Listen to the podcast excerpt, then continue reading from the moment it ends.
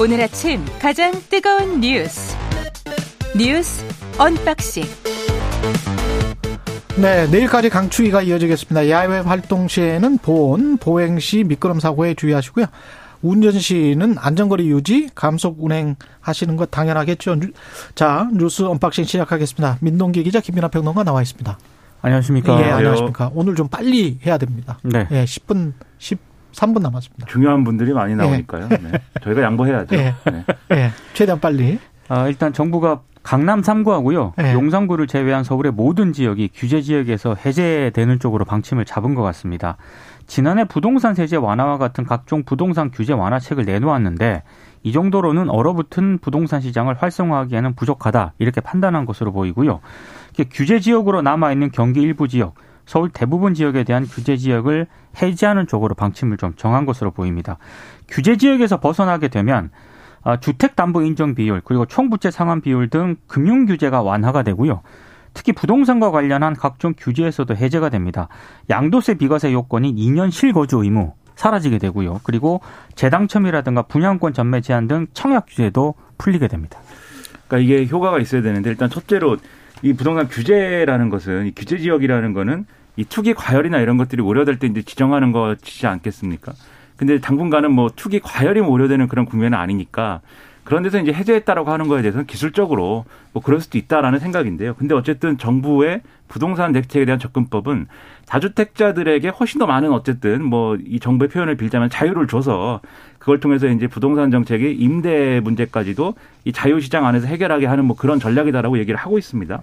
근데 과연 이제 그 의도대로 될 것이냐 여러모로 이제 의문인 게 왜냐하면 그 얘기를 하면서 또 이게 부동산 시장의 급격한 경착륙을 막기 위해서 이제 펴는 정책이기도 하다 이렇게 설명을 또 하고 있거든요. 그러니까 가격에 대해서 지금 염려하고 있는 거죠. 그렇습니다. 예. 그러니까 일종의 뭐 가격 방어라고 해야 될지 뭐 그렇게 봐야 될 텐데 근데 다주택자들 입장에서는 이제 규제가 완화된다고 해서 당장 그러면 이 정부가 이제 기대하고 주장하는 대로 막 이제 매물을 쏟아낼 것이냐 그렇지는 않을 것이다라고 또 보는 것 같아요. 왜냐하면 당분간 그러면 아 만약에 이제 집값이 추가 하락이나 이런 것들이 좀 방어가 되고 그리고 좀 더 버티면 혹시라도 조금 더 올라갈 수도 있는 그런 기대가 있다고 하면은 그 시점을 좀 기다리지 않겠느냐 또는 더 많이 규제가 풀리는 어떤 그런 과정을 기대하지 않겠느냐. 그러니까 당분간은 뭐 거래가 늘거나 이러지는 않을 것이다. 그러면 정부의 기대가 충족되지 않았을 때 추가로 어떤 대책을 또 쓸 것이냐 이런 딜레마들이 있을 수가 있는 것이기 때문에 이 정책을 이제 지금 말씀하신 대로 가격을 우리가 떠받치고 방어하기 위해서 이런 정책을 쓴다라기보다는 전체적으로 부동산 시장에 대해서 어떤 정책을 펴는 게 지금 합리적이고 바람직한가에 대해서 초점을 맞추고 논의할 필요성이 있지 않나 그런 좀 의문이 생깁니다. 문재인 정부 때도 그랬지만 지금도 저는 그 미시적인 부동산 정책보다는 그래도 금리가 더 큰 영향을 미치고 그렇죠. 있다. 그렇죠. 그렇게 생각하는 편이기 때문에 똑같은 2008년 비슷한 금융위기가 발생했었던 2008년 이후에 이명박 정부의 대응을 한번 생각을 해보면 결과적으로 봤을 때는 2010년부터 2014년까지 부동산 가격은 상당히 가파르게 떨어졌었죠. 그 기억하실 겁니다. 한 음. 5년 정도 떨어졌었고요. 그때 5%까지 금리를 올렸었다가 이명박 정부도 2%까지 이제 경기 때문에 어쩔 수 없이 2%까지 내린 적이 있어요. 그랬는데 경제 성장률이 좋았었냐 그러면 경제 성장률도 별로 좋지 않았습니다. 다 기억을 해보시면. 근데 그때와 지금이 다른 게 있어요. 지금도 지금 약간 비슷한데 지금 사실은 급격하게 금리를 올려야 되는데 올리지를 못하고 있는 거잖아요. 한국은행이. 근데 무엇보다 중요한 거는 그때는 한국의 금리가 미국 금리보다 늘 음. 높았습니다. 5년 동안 늘 높았어요. 우리가 선제적으로 했고 인하도 했지만 그럼에도 불구하고 미국 금리보다는 높았거든요. 근데 지금은 이게 장기화될 것 같아요. 미국 금리보다 우리가 낮은 게 장기화되면 환율에 직접적인 영향을 미칩니다. 그렇죠. 금리와 환율은 결국은 그 국가의 경제 체력이에요. 대내외적인. 그거는 뭐 누구나 다 인정하는 거잖아요. 그러면 결국은 우리 체력 약하다. 우리는 금리를 이 정도밖에 못 준다. 그러면 당연히 미국 지금 30년 모기지 론 같은 경우도 한 6% 수익이 나거든요. 그러면 거기에다 꽂아 넣죠. 음. 왜 우리나라 뭐 저축은행이나 그냥 일반 은행에서 한 4% 주는데 여기다 놓겠습니까? 그럼 해외 투자자들이 오겠어요? 이게 단순한 논리예요. 근데 이거를 지금 부동산 때문에 못 하는 거잖아요. 그러면은 상당히 그 경기 침체 국면이 왜냐하면 경제 체력이 약해서 어떤 그 과단성 있는 조치를 못 취했기 때문에 경제 체력이 약한 이 상황, 비실비실한 상황이 굉장히 오래 갈 수 있다. 침체가 오래 갈 수 있다. 그런 것들이 걱정이고 지금 어 윤석열 정부의 정책은 천수답입니다. 천수답. 미국만 바라보고 있고 음. 어 사실상 원발의 오줌 누기 정책만 계속하고 있, 음. 있는 겁니다. 부동산의 미시 정책 가지고 언론들이 이야기를 하고 있는데 실제로는 거시정 경제로 봤을 때는 거의 명확하게 지금 보이고 있습니다. 예, 그러니까 이게 또 경제 버- 정책들이 버텨야 되는 상황이면 우리가 또 버티고 그런 예. 상황에서 약을 잘 쓰는 것도 중요한데 음. 그 근본적으로 부동산 시장이 대외 여건이 이러면 이쪽으로 확 막 가고 반대쪽으로 반대쪽이 되면 또 정책 방향이 또 반대쪽으로 막 가고 이런 식으로 돼가지고 이제 오히려 혼란만 가중시킬 수도 있다라는 생각도 들고요. 그러니까 말씀하신 대로 잘 대처하는 것이 지금 경기 상황에 대처하는 것이 우선적으로 좀 고려돼야 되지 않나 뭐 이런 생각도 듭니다. 예 윤석열 대통령 신년 인사회를 했고요. 민주당은 불참을 했습니다. 어제 청와대 영빈관에서 이제 진행이 됐는데요. 국가 주요 인사 200여 명이 참석을 했습니다. 노동, 교육, 연금 3대 개혁 다시 한번 강조를 했고 기득권 타파도 다시 언급을 했는데요. 윤 대통령이 말하는 이 기득권은 어, 자신의 개혁에 저항하는 세력으로 이미 예, 과거부터 대기업 중심 거대 노조, 시민단체, 이전 정권을 언급을 한 적이 있거든요. 이전 카르텔, 이권 카르텔이라고 비판을 한 건데 그 이제 맥락으로 일단 해석이 되고 있고 언론들도 그렇게 해석을 하고 있습니다. 어제 이제 뭐 국민의힘 의원 같은 경우에는 한 90여 명이 참석을 했고요. 해외 출장과 같은 불가피한 사정이 있는 일부 의원을 제외하고는 거의 모든 여당 의원들이 참석을 했습니다.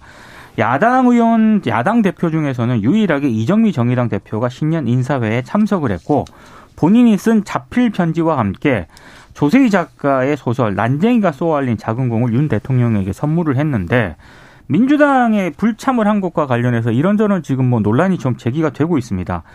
원래 사전에 계획된 일정이 있다면서 주무부처인 행안부에 행사 불참을 지난달 23일에 통보를 했다고 하거든요.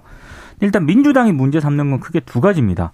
하나는 대통령실이 취한 초청 방식인데 행안부에서 이메일을 보냈다라고 하고요. 실무 지원을 통해서 초청장을 전달을 했다라고 하는데 대통령실의 정무적인 접촉은 없었다 이런 이유를 들고 있습니다. 그러니까 실제로 만나고 싶었다라고 한다면은 이런 초청 방식을 택했느냐 이게 이제 민주당의 불만이고 또 하나는 이제 근본적으로 지금 피차 만나서 덕담 나눌 그런 사이는 아닌 것 같다. 특히 이제 이재명 대표가 검찰 출석을 앞두고 있지 않습니까? 예. 뭐 그런 이유 등이 좀 가만히 된 것으로 보입니다. 음. 이게 첫 번째로 방식에 대해서는 저는 뭐 이걸 대통령실이 더 만전을 기해서 이제 야당을 초청했으면 더 좋았겠다라는 생각이 드는데 그래도 이메일을 보냈다고 하면은 그거를 당에서 실무라인에서 대표에게 또 잘 전달을 하고 그 논의를 또 했어야 되지 않나라는 생각도 들거든요. 왜냐하면 이재명 대표가 어제 부산에서 최고위 열린 후에 이제 기자들이 물어보니까 처음 듣는 얘기라고 그랬습니다. 이게 신년 인사에 나로 오라고 했다는 것은 처음 듣는 음. 얘기다. 그러니까 정말 몰라서 이렇게 얘기한 것인지 아니면 보고가 안 돼가지고 뭘 정말 몰랐던 것인지 아니면 어, 이 상황 알면서도 지금 말씀하신 것처럼 의도적으로 뭐 참석을 안 하는 거에 대해서 나름대로 이제 정치적인 답변을 한 건지 모르겠지만 어쨌든 논의를 잘 해가지고 이런 자리에는 가는 것도 좋았겠다라는 생각이 들어요. 어쨌든 다 모이는 건데 모든 것을 어, 지금 야당을 정치적으로 탄압하니까 모든 것을 안 하겠다 뭐 이런 분위기로 가서 좋을 건 없지 않습니까? 그래서 이런 거는 뭐 이 좀 해소를 하되 다만 이제 이 관계에 있어서 지금 이재명 대표만 그러면 안 만난 셈이 되는 거잖아요. 윤석열 대통령이 이걸 나중에 따로 또 어떻게 풀 것인지를 생산적으로 논의하는 게 필요하지 않나라는 생각도 좀 듭니다. 예. 이재명 대표는 대신에 이제 문재인 전 대통령을 예방을 했네요. 새해를 맞아서 예방을 했고요. 예. 어, 특히 문재인 전 대통령이 이, 이 자리에서 어렵게 이룬 민주주의가 절대 후퇴해서는 안 된다. 이재명 대표를 중심으로 민주당이 민생 경제 해결에 노력해야 한다. 이런 점을 이제 강조했다라고 하는데 아무래도 결과적으로 놓고 보면 민주당 전 현직 지도부가 윤석열 정부 검찰의 전방위적 수사에 대한 위기감을 공유를 하면서 당내 통합을 좀 강조하지 않았겠느냐 이런 좀 해석들을 내리고 있고요.